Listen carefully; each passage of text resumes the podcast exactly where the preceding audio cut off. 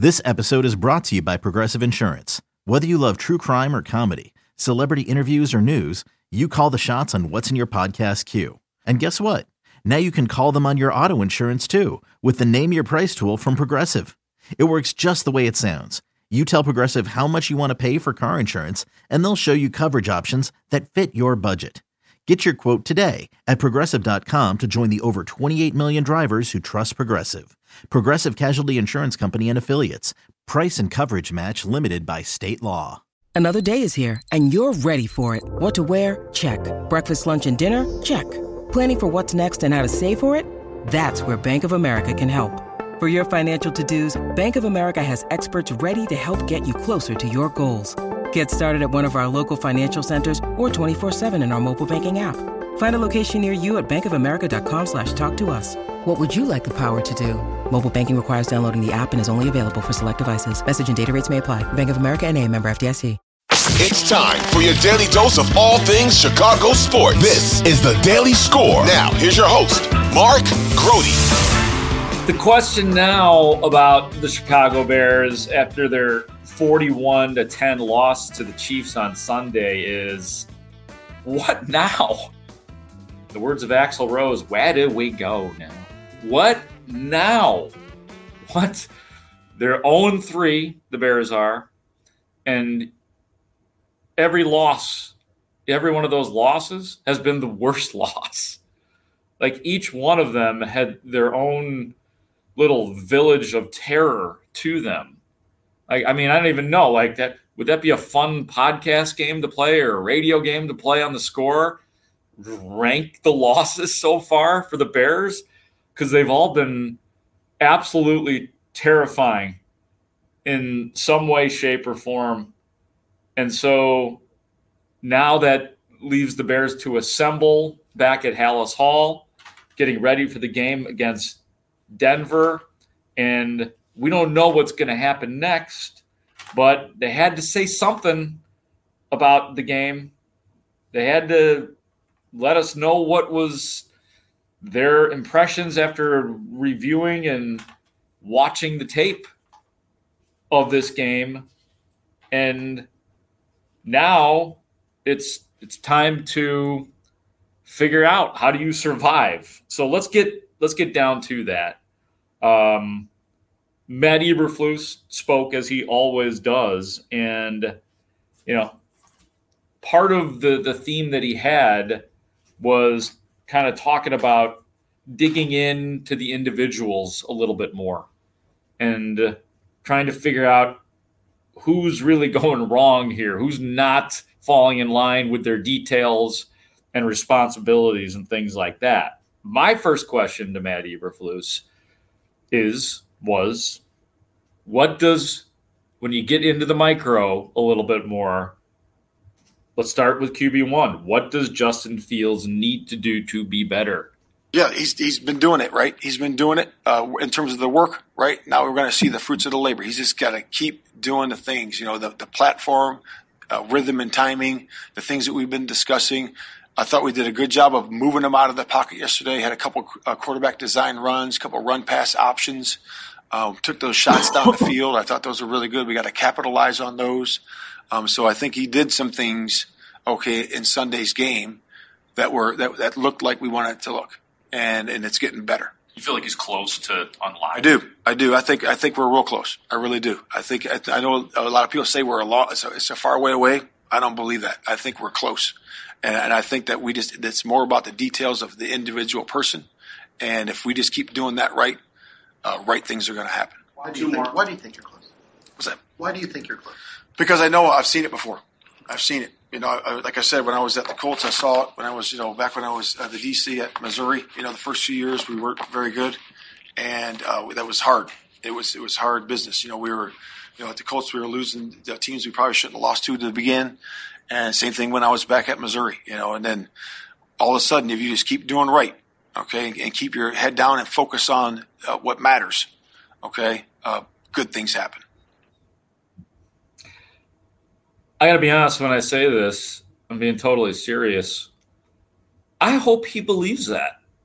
I seriously hope that that is something that they have seen and feel. Now, I mean, he sounded pretty genuine there. You know what I mean? That didn't sound like it's not like he was ready, either ready for the question or really is seeing something that the rest of the world does not see right now. And you allow room for the coaching staff and the people in the building who actually do see him way more than everybody else. See what goes on, the nitty gritty and practices behind the scenes.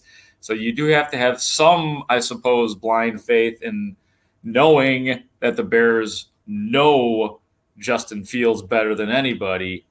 And so I just hope that Matt Eberflus be- truly believes that when he says that he thinks that Justin Fields is close and, you know, sounds like close to cracking the code. And he's just, man, if he just would have done this on that play, then it's there. But guess what? He got a step closer. Like maybe that's what they're seeing. And I'm really just trying to um, tap in to what they might be thinking and their optimism because I don't feel it yet. I just don't feel. Do you?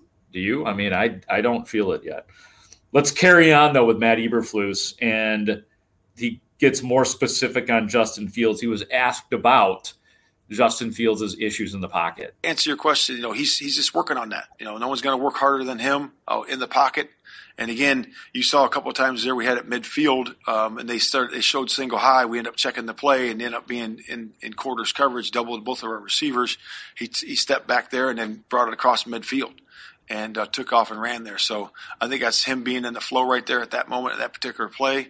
Um, you know, reading the coverages. There wasn't a lot of guys open because they had the two receivers that went up the field doubled. So I thought he did a nice job on that one. How do you balance the fact that you need to be somewhat successful as a pocket passer just to run an offense in the NFL, but also putting him in a position to keep his feet moving and do some things that he might be more comfortable. Yeah, and I think we did some of that. You know, we got him out of the pocket some yesterday. I thought we took our shots down the field.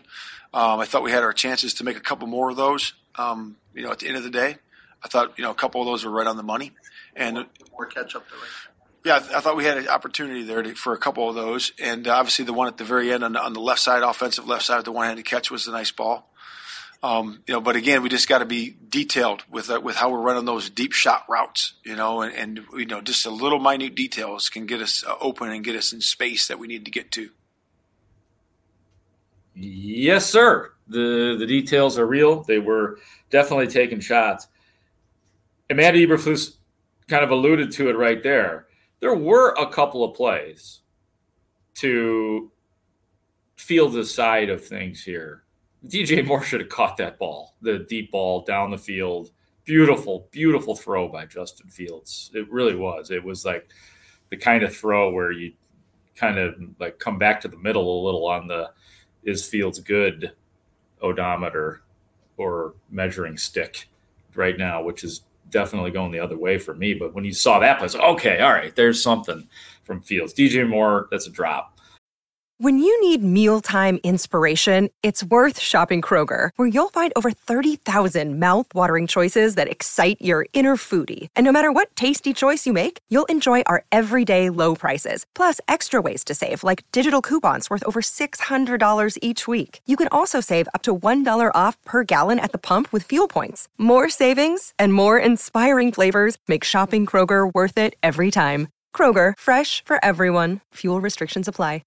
And then the other one, the other play too, that I, that bugged me was the 50-50 ball downfield throw to Chase Claypool. That Claypool, the play that he did not make, that I believe he should have made. I know 50-50 ball, right? I know by definition, he uh, had a 50% chance. Not he should have caught it. Um, but that's part of why you like somebody like that because you think that he could win the one-on-one battles and and watching the TV broadcast, I heard Greg Olsen say that he thought that Chase Claypool short arm the football. And so I did ask Matt Eberflus what he thought of Chase Claypool not making the play on the 50-50 throw. Yeah, I don't see short arm. I, I see a high point the ball, you know, instead of jumping up, you know, a little early. I think uh, he would he would agree with that. To go high point the ball, um, you know, catch it at highest point with you know, and when he jumps and gets it there. So I, that's the only thing I critique I would have with that. I thought he just jumped a little bit early on it. Okay, well that uh, that is a mistimed jump is you know that's not as that's just not egregious uh, like if it truly was a case where he was afraid essentially to make the play short arming the football um, that he, he feared so that's the flus one more cut because i know we like the defense has been probably worse than the offense like if we really went blow for blow but you know the rage is the offense. It's just the way it works. But somebody had to say something about the defense, and TJ Edwards was front and center with the media. And I asked him, yeah, what what is the major issue with the defense through these first three games? Run game wise, I thought we were actually decent. I thought we were solid in terms of uh, point of attack. I thought the D line did a really good job in the run game and things like that. But um, for us, I think it's been a, a, focus that you know we've we've had is really those third downs. Um, and, and, getting rid of those, you know, explosive passes, and that's everybody. You know, that's from um, the rush to the back end of the linebackers. That's everyone, you know, doing their job to, to so we can get those things hammered down, so that we can we can get off the field. Um, a lot of drives where we've had chances to get off the field. We've had a you know third and manageable, and we're just not we're not doing it. So it's it's finding a way to um, make those things happen so that we can you know, get off the field and get our offense out there and get this thing going. And in real time, when that's happening, how how deflating is it, especially against an explosive offense like Kansas City? I mean, yeah, anytime someone's driving on you, it's it's it's not what you want for sure. Um, but I think again, it's it's one of those where they're they're a good team. We knew they were going to make some plays and um, things like that, so we weren't you know discouraged by that. It was more so. Um, you know, just I felt like early in that first half, we just couldn't find a way to get off the field, and that's as a defense, we pride ourselves on that. So we got to find a way to get that done. Yeah, and it just looks like they're dragging, man. I mean, through three weeks. They're just playing a step behind. Like they just don't look like they're caught up yet with the rest of the NFL. It just it's like, I mean, and that there's not much worse to say about a defense than they look a step slow. I mean, that's like devastating. Where you just want to have everybody flying out there, and it's not the case right now with the Bears defense, and it's nowhere on this team right now. The Bears are a legitimate 0 3 and day off on Tuesday at Halas Hall before we speak to Justin Fields on Wednesday. So we'll see how this week continues to go out here at Halas Hall. Thank you so much for listening, as you always do on the Daily Score. I'll be back the next day. For Ray Diaz, I'm Mark Grote. Talk to you later. Bye bye.